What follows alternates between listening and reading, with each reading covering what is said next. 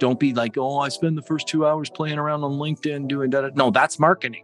That's not selling. Make sure if you're running a team that you know the difference between the two. Like I like to joke here, in our sales department is the only room in the building where the nails in the chair are pointing upwards. So that when they sit down, the chairs are very uncomfortable, right? Because we need them in front of the customers. Hello, my name is Lauren DeSouza, and you're listening to Retain the Customer Retention Podcast. More and more companies are wanting to focus on retaining customers, but what exactly are the powers of customer retention? And how are companies using it to keep their customers coming back for more? That's what we're here to find out.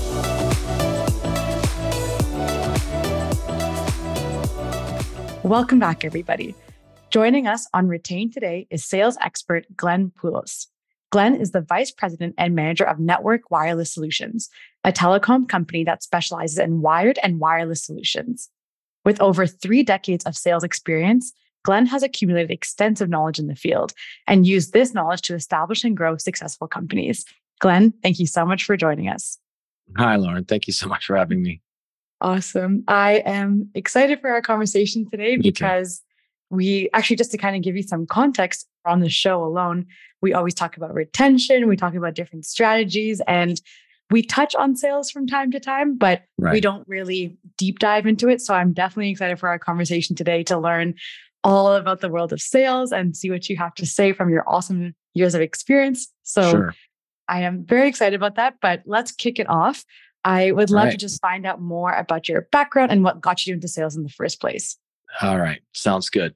So I'm 61 and born in 1962. And I graduated college in 82 and I went to technical school for electronics and I accepted a job with the government, believe it or not, as a civil servant. I was fixing electronic gizmos for the Canadian government, Environment Canada and National Weather Service for the American listeners. And I was there for a few years. I got a chance to work up in the Arctic for a while, which I knew nice. that definitely wasn't for me. Five people on a weather station for a year was quite a story, that's for sure. But, anyways, I came out of the Arctic after a while and I went and worked for them at head office in Downsview, Ontario, near Toronto. And my boss pulled me aside one day and he says, Glenn, you're in the wrong job. You should quit this job. You should go into sales or something like that. And I'm like, okay. And I was a young kid. I didn't didn't think much of it, but I did listen to him and I started flipping through the paper and I ended up getting a job working for a company as technical sales and which is what I still do today. And yeah. I worked for them for about five years. And then I approached them about an like an opportunity for them to sort of split their business. And I was going to turn 30 and I wanted to start my own company before the age of 30, right? It was 29 and a half. And, you know, this was a milestone for me. It's like, I got to have my own business by 30, right? And so I came to them with this idea to split up one little piece of the technology that I thought was going to do well. And they could keep the core business. And then I would let them own some and I would own some and I'd be an entrepreneur and everything would be perfect. And the president said, Oh, Glenn, he says, you know, you can show me your plan, but I'm going to show you it's probably not going to work. You're better just keeping your job. And so the next day I actually resigned. Instead of showing him my plan, I showed him my resignation letter.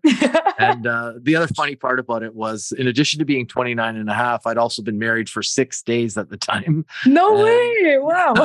and I forgot to check with my wife about before I quit my job, right? And oh, um, I said, "Don't worry, honey, though it'll be fine." So I started my own business in sales. I based the company on this newfangled technology, which of course, it never went anywhere, right? Like the president of the other company would said, it ended up being based on the cell phone, right? Now we weren't selling cell phones; we were selling equipment into the cell phone industry, antennas and network equipment, things like that. And of course, we know where the cell phone went. And I grew that company for 15 years. I sold it, and there were some issues that happened with the sale of that business. I ended up actually starting a new business shortly after that. And I grew that for 15 years until February of 2022. And last nice. year, I sold my company, Gap Wireless, to NWS, Network Wireless Solutions.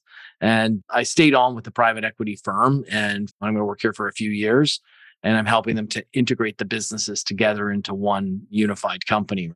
Yeah. And so that's how I got here sort of three sales companies, two of which were my Very businesses, cool. two exits, one more successful than the other, frankly. But yeah, and lots of growth along the way. But primarily, our business is a sales company And yeah. we take products from around the world. We visit our customers and we show them what's great about them and they buy them from us. And we're not really a manufacturer or something like that. Right. We're a distributor. Very cool. Yeah. Wow, that is awesome. That's how I got Two here. exits under your belt in the span of yeah. 30 years. That's crazy. Yeah. That's really cool. And so I know part of that, which obviously the listeners might see in one of our clip recordings, but I can see in the back there's that book cover that says never oh, yes, sit in the lobby. So yeah. I'm curious to know yeah. when you wrote that in terms of as part of this journey that you've been on, obviously. Sure. But what even just inspired you to write this book? So back when I got my first job after the government, there were four guys that owned the business and they were really good salespeople. And they just had so many techniques and just they had these disciplines that they followed all the time. And I started to realize them and notice them and what have you. And then I started end up writing them down and then I started naming them after people. And then I start repeating them and I say, Oh, that's you're doing a Barry Watson. And they're like, What's a Barry Watson? Right. And uh, then I would explain, Oh, that's the technique I learned from Barry and where you do this and that. And people would laugh and they say, Oh, that's brilliant. And then a few guys, like other salespeople from other companies, said, Hey, can you share some of that with our company at our sales meeting? And so I started doing a little bit of talking back then, but continue to write them down, write them down. And then, of course, people are like, Oh, you should write a book, you know, and this was like a long time ago. this was in like the eight, late 80s and early 90s. And of course, I never did, right? and, uh, but I kept writing them down in the same little notebook that I had. And when the pandemic hit, I thought, I really wanted to get the book done, right? Like I knew mm-hmm. I had all these little rules that I'd created and it had been gnawing away at me here and there over the years. And I took a little stab at it probably 10 years ago, but I just couldn't get my sync on. So when the pandemic hit, and I mean, although I had to keep this office open for the customers, like we service the telecom, so we had to stay open. Right. I mean, it was just me and the warehouse people. Everyone else had to go home. And of course, on the weekends and the evenings, you know, being Canadian, that you know where we were all sitting, it was at home. And so I thought, hey, what better time to do it than now, right? And so Absolutely. I committed that I was going to get up every Saturday and Sunday morning and I was going to write until I had around 2,500 words every weekend until the book was done. And so, and as the joke goes, I said I wrote until I got to 75,000 words. Then I sent it to an editor and the lady sent it back and she said, Glenn, you're not allowed to say the F word that many times in a book. And so I said, okay, why, why don't we agree on 71,000 words and the book will be done. Right. And yeah, so it took a few months, but I just committed to writing it. And I learned that on a podcast that I had listened to on how really? to write a book. And it was the first podcast.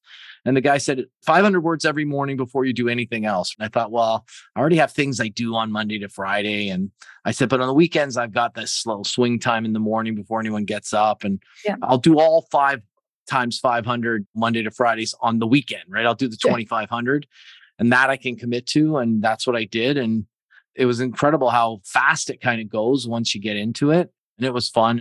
And then there's a lot of resources for self published authors now to an editor, copy editor, content editor, book cover designer, keyword editor, title, people to help you with suggest titles. So there's so many resources and how to format it for Amazon. And I recorded the audiobook myself and um, nice. um, that was fun too. yeah. And so the funny thing was that the way the timing worked of selling the business and the book kind of delays in both of them. They were supposed to be several months apart, but the book actually came out the same week that I sold the company. And so, wow. Yeah. So, in a way, I mean, it was a little bit like anticlimactic in a way, in the sense that I kind of like I was selling my business for a fair bit of money and uh, it was a pretty big deal, right? And this is a big of company course. in the US. So they kind of had to have my attention. And so I was kind of distracted from the book launch. So it wasn't like I was able to like go all in. But I mean, it's all done virtually now, anyways. It's all on Amazon. It's not like I was doing book tours or anything, right? Yeah. Now, yeah. It's, now it's mainly podcasts and Amazon SEO, you know, like search engine optimization. Yeah.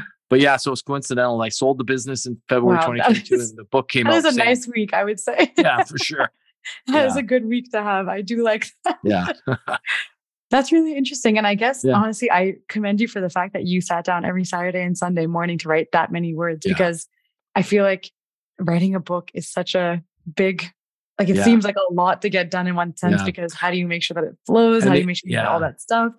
And the other interesting part that I like to share as well was that when I was doing it, I get up really early and my mm. wife does not. Let's just say that, right? And so I never even told her that I was writing a book, right? I never.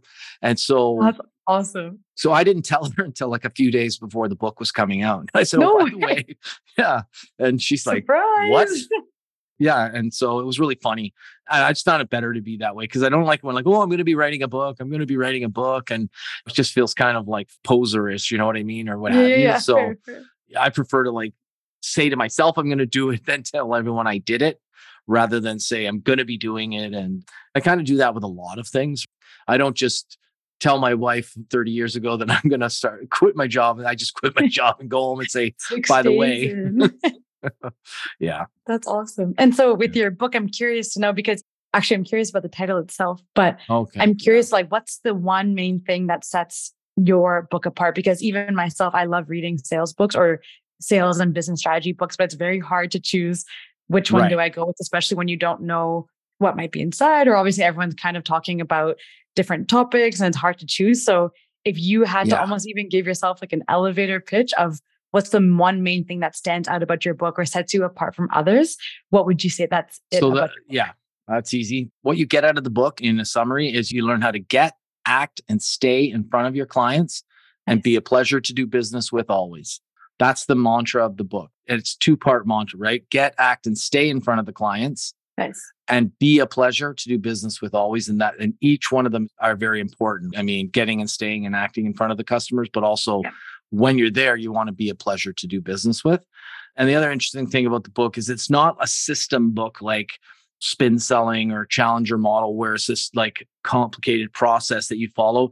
You can flip to any point in the book and learn a rule that I follow, right? And a lot of people say, "Oh, I got to go see this customer, but I really don't know what to do." And I get there, or why I'm going to see him, or whatever. And I say, "Oh, that's easy. Just show up with something in your hand and something in your mind, right?" Which is one of the chapters.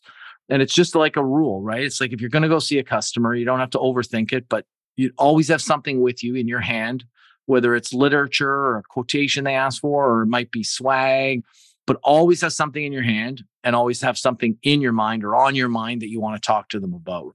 And by passing the thing over to them and then saying, Hey, I just wanted to talk to you about X, Y, or Z, you can typically engage them in the conversation. The worst thing is to show up with nothing and nothing on your mind. I mean, that is a bad look.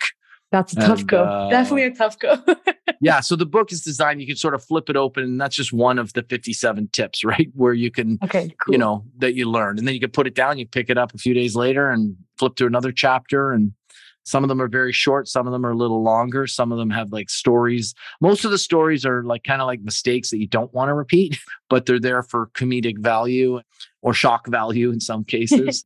but yeah, so it's just a series of disciplines that you can follow that help to game the system a little bit to have yeah. an advantage over people that are not following a set of rules. Yeah, that makes sense. And something that you commented on was actually what I was going to bring up next to dive a little bit deeper into, which is that phrase that you coined, which was how to get, act, and stay in front of customers and be a pleasure to do business with always. So let's break that down. There's a lot in there. And so, right. I'm curious to kind of break that down, learn more sure. about the different pieces of that because you have how to get them, how to act, how to stay in front, right. and right. then be a pleasure to do business with. So I guess right.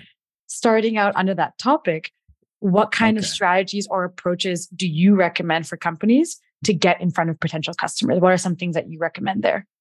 Yeah. And again, there's all sorts of tips in the book about, you know, whether you're phoning them, emailing them, or what have you. Right.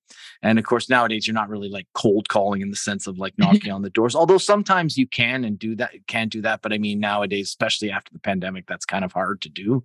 And I've always sold high ticket items, but there's sort of that like first time you're getting in front of a customer, which is how do I get in front of that? But then there's the one where a lot of times salespeople have a book of territory that they're dealing with 50 clients, 100 clients. And in some cases, they're supposed to be visiting these customers on a regular basis. And so a lot of my tips are more for the person that are trying to get back in front. Like, how do you continually right. get in front of that customer? And so I have all sorts of little tricks that I do where, for instance, if I'm there visiting one customer, there's another one I might want to talk to. I'll ask him to drop me by his desk on the way by so I can drop off the literature I have in my hand and in my mind, right, to that guy before we leave or whatever. And then when I go and see them, what I'll do is I'll make an appointment and then I'll just say, hey, you know what? I'm actually, here's the literature. I wanted to drop this off, but I'm back next week seeing Sally. Could I get 15 minutes on your calendar next week when I'm here? To talk to you about some stuff. And usually they say yes. I mean, I'm in the kind of business selling the kind of things these people engage with vendors on a right. regular basis, right? And so they'll usually say yes. So now I know next Thursday I have a 15 minutes set aside for this guy.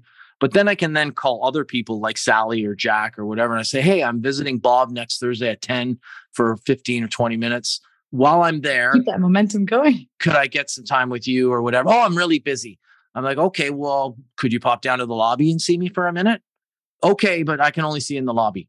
And so then I know that I've got the one guy for 15 minutes. Then maybe I can get my way over to him through the building, or I will go back to the lobby and say, hey, you said, you know, touch base with you. And the odd time they might say, oh, it's I'm really busy. I can't come down. But obviously, most of the time they come down. Yeah. And so now I've gotten, I've engaged with it. And all the while I'm looking for the next engagement with each customer and booking it out, right? There's a right. long story about going to Winnipeg where I got all, used to get all the business in Winnipeg and my competitors never realized how I did it. And I mean, you're Canadian, so you know what winter peg is like, right? Yes, and it's famous uh, in Canada for its unpleasant weather, right? and um, I even talk about my car freezing there. I had to get a new rental car because I didn't plug in my car. I'm like, what do you mean plug in my car? and this wasn't a Tesla. this was like 25 years ago, right? But I went every six to eight weeks. I would go to Winnipeg, bar none. Like I just for sure, it was always dialed into my calendar. So I would show up and I would do these prospecting calls. Hey, I'm coming to Winnipeg. Can I come by? I have something in my hand. I have something in my mind to talk to you about. I would do that. And then they would say, Oh, I'm kind of interested in X, Y, or Z, or Bob in the building's interested in this. And oh, could you run me by his desk? Yes. Okay. Hey, by the way, I'm back in eight weeks. Could I bring the unit with me and I can show it to you? And they're yeah. like, yeah, sure. Well, you're back in eight weeks. Wow. Nobody ever comes to see us in Winnipeg, right? and I'm like, yeah, no, I'm here every six to eight weeks. Like, wow, okay. And then I, all the visits that I'm at, I'm booking the next ones and the next ones and the next ones. So by the time I leave Winnipeg, I already have my next eight weeks pretty much filled up. And I just leave the slack time for following up or potential new things that might crop up while right. I'm in town for one or two days. Right. So that's how I get there. And it's also sort of how I stay there, right? Because I'm yeah. constantly engaging. The mistake that people make, and this comes up in when I talk to people about this a lot, and this is a good time to tell you the story where the guy will go once or something, or he'll get one sort of kick at the can with a customer, and then the, I'll say to the follow up with the sales guy, I'll say, "Oh, dude, what's going on with that Rockwell deal you were doing?" Oh, yeah, yeah, yeah, they're interested. I'm like, "Oh, what happened?" He goes, "Oh, well, yeah, they wanted a quote." I'm like, "Oh, okay." And of course, one of my rules is never fax the facts and never ship the shit. You always drop it off, right? I'm saying, "Oh, well, did you drop it off?" And they're like, well, no, I emailed it. And I'm like, oh, you emailed the quote? And they're like, yeah. And I'm like, oh, well, did they get back? Did they reply? And they're like, no, they haven't replied yet. And, I, and I'm like, well, did you follow up? And they're like, well, yeah, I called them. And I'm like, well, what did they say? They go, wow, they didn't answer. I left a voicemail. Hmm. and I said, okay, did, they didn't call you back? And he's like, well, no. And I said, okay, let me get this right. They want to buy a hundred thousand dollar instrument from you. You emailed the quote, which they didn't reply. Then you phoned and left a voicemail, which they haven't phoned you back. I said, so where do you feel you are in the competitive landscape of getting this guy's business? And you see, what I would be doing is I would hand deliver the quote. If the guy would say, Can you send me a quote? Then I would say, Sure, no problem. Most people think I'm going to email it, or in the old days, you would mail it, or in the middle, you would fax it, right? That's where I came yeah. up with that funny saying, Don't fax the fax, right? So a lot of times I would either call or a day or so later, I would just show up in the lobby and I would call Bob from the lobby or get the lady to call or something and say, Hey, I'm in the lobby. And he's like, Why? And he goes, Well, you asked for a quote. He's like, Yeah, okay. I go, I have your quote. I come and get it. He's like, Oh, I didn't expect you to drop it off. Or I'll say on the phone, I'll bring you the quote. I'm going to be there in two days. Can I drop it off? Oh, I'm really busy. I'll just, how about I just drop it in the lobby? They're like, okay. And then the two days later come by and I phone him from the lobby. He forgot that he told me he was too busy. and so he agrees to come down, right? I give him the quote. Uh, it's something in my mind. What do you think of the quote? How does it look? And then my next rule is again, how do I act in front of the customer? I always yeah. ask them for a mini tour. And he's like, mini tour? What's a mini tour? And I said, a mini tour is a tour that's mini. It's like not a tour. A tour takes all day.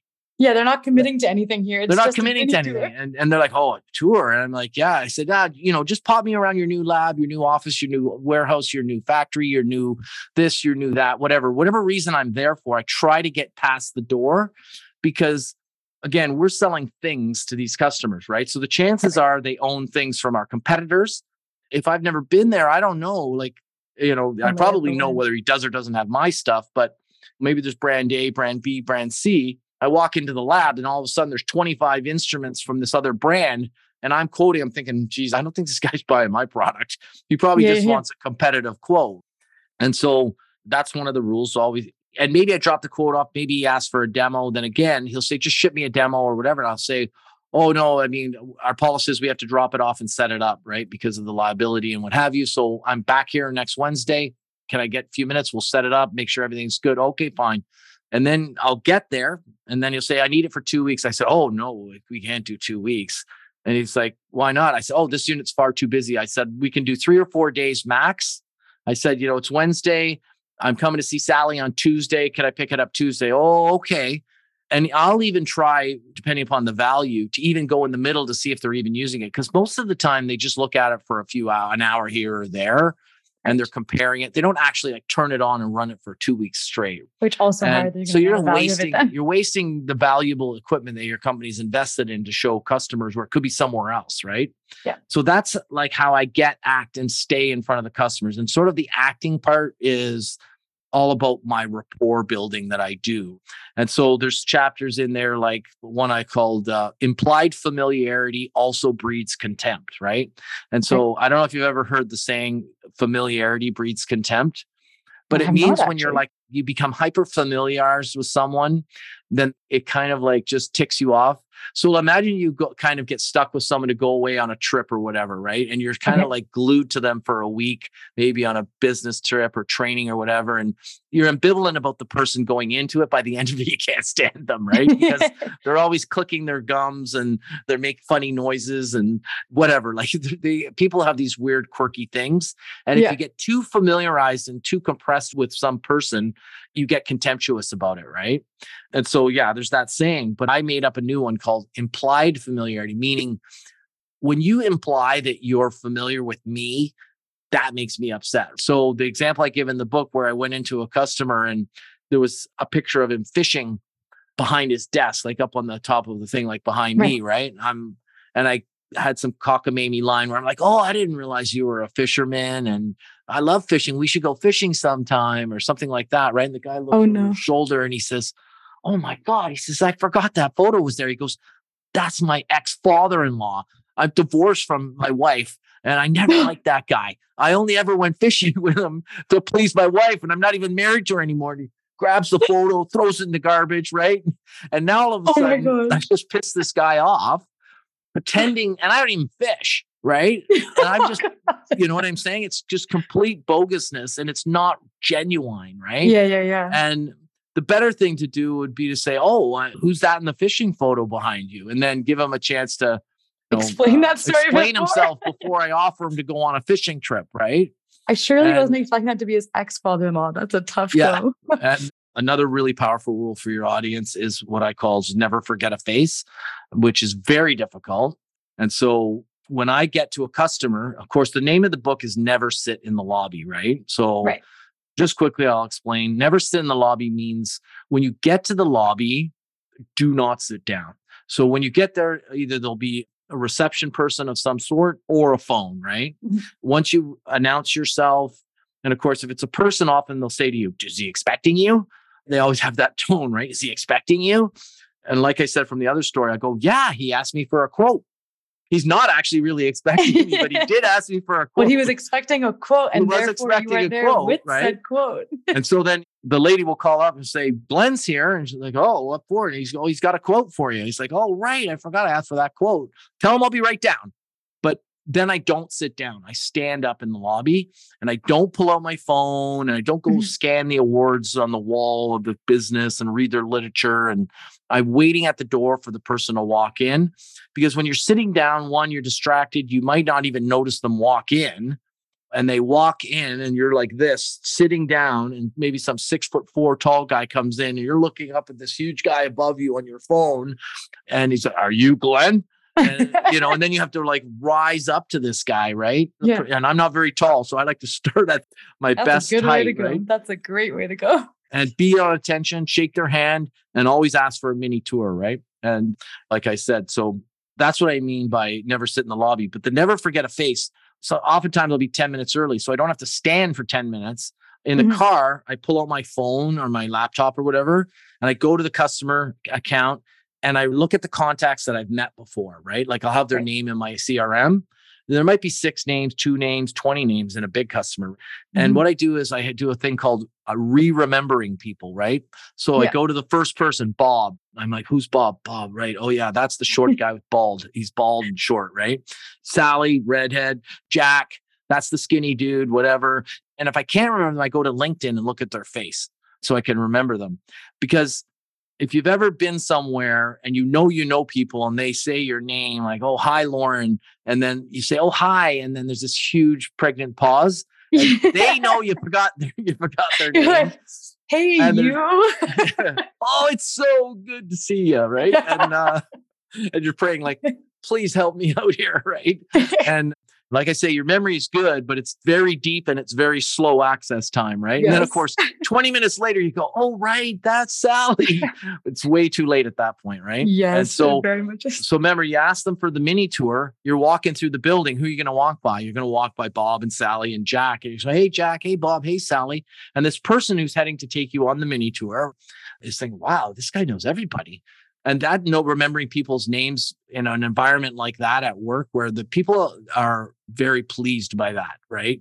Mm-hmm. that you remember their name. Like it's kind of a subconsciously kind of a thing. Yeah. But it's like wow i didn't I, it takes them a while. Oh yeah that's glenn. I bought that thing from two years ago and he remembered my name? Wow that's impressive. And and so those are some part of the rapport building right? And the part about how do you uh, be a pleasure to do business with? So I started two businesses and ran them both for 15 years. And I had a business partner in my latest one, and I had two partners in the other one. And I mean, the two businesses kind of ran similarly but different. And there were some things over time as the departments grew and you know our roles changed or whatever, where there were a lot of changes I want to make, but was getting to be a big company, and I really didn't like the way some of our approaches to customer service were and what have you. And I vowed when I started this new company that I was going to create a business where we were truly a pleasure to do business with. From the ground up, I was going to build the company in that way. When they called, I was going to answer the phone, no voicemail. We do yeah. actually finally, after all these years, have an auto attendant because there's like 70 people now. But if you go on an auto attendant, you go zero, zero, zero, zero, yeah. it comes straight to me. And if it rings my phone, I'm not at my desk, it rings my cell phone. And I'm like, hi, can I help you? And they're like, oh, you know, I'm trying to get a hold of so and so or whatever. And I'm like, oh, well, I'm the owner. Well, I used to be the owner now, but now just the vice president. But whatever. I say, you know, you've got the boss. What do you need? I'll help you. And so that's part of being a pleasure to do business with. And it's just something that you build into the culture of the business.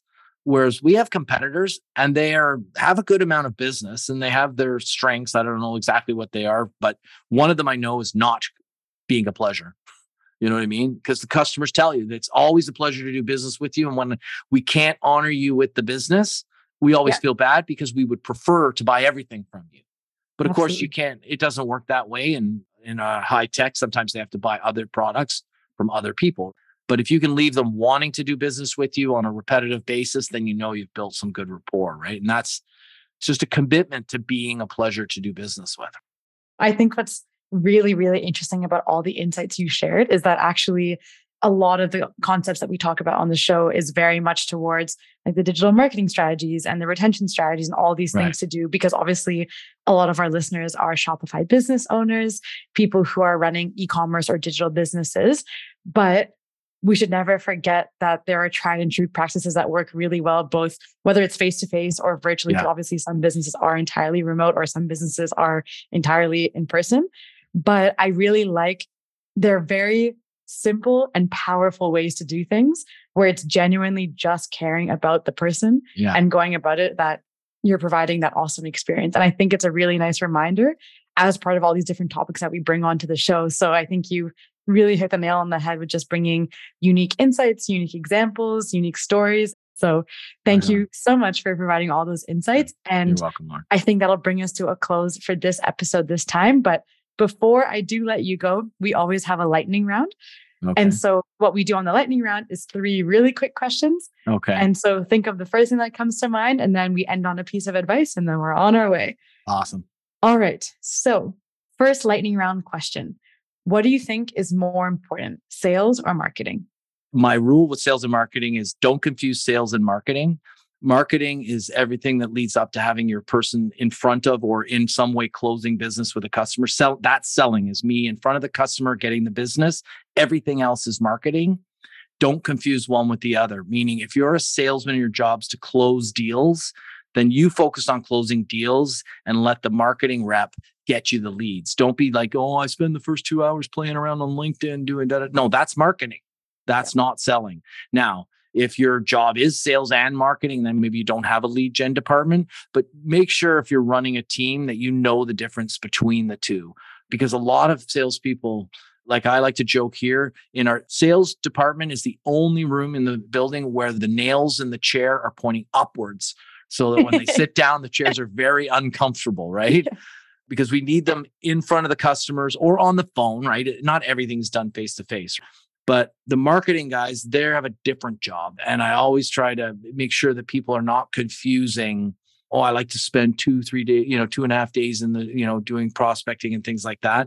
That I think is better done by the marketing team, generating those leads and having the real salespeople that enjoy that piece of it be in front of the customers closing yeah. the deals. They're both important. If you don't have leads for the sales because they have nothing to close, and yeah. if the salesmen are not closing the deals, the marketing people won't have a job. So they're kind of equally and important. And uh, that's my sales and marketing answer.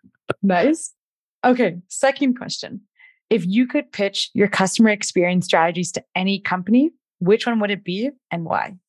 Well, I mean, there's so many ways my mind is going, but I mean, I'm a total geek over like music equipment, professional audio equipment, and things like that. I have a sound recording studio at home and I'm a bedroom nice. DJ and whatever. And I mean, I'd probably pick someone like Pioneer DJ or Denon DJ or somewhere like that where I'm so geeked out on the equipment that it's like I would love That's to go in there and be able to just be immersed in their products and then share the way I do it and share those products with customers. And that would be a truly a passion for me. I also love cars like Mercedes and stuff, but that's kind of a different thing. And I mean, I don't think I want to be selling cars. okay. Last but not least in the lightning round.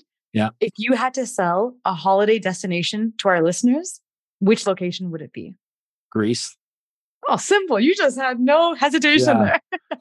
Well, yeah, because Greece, because it's an endless destination, right? I mean, you could start in Athens for a couple of days, then you do Santorini and Mykonos, and you never do more than two islands, maybe at a, unless they're a cluster, right? You never do more than two islands per trip.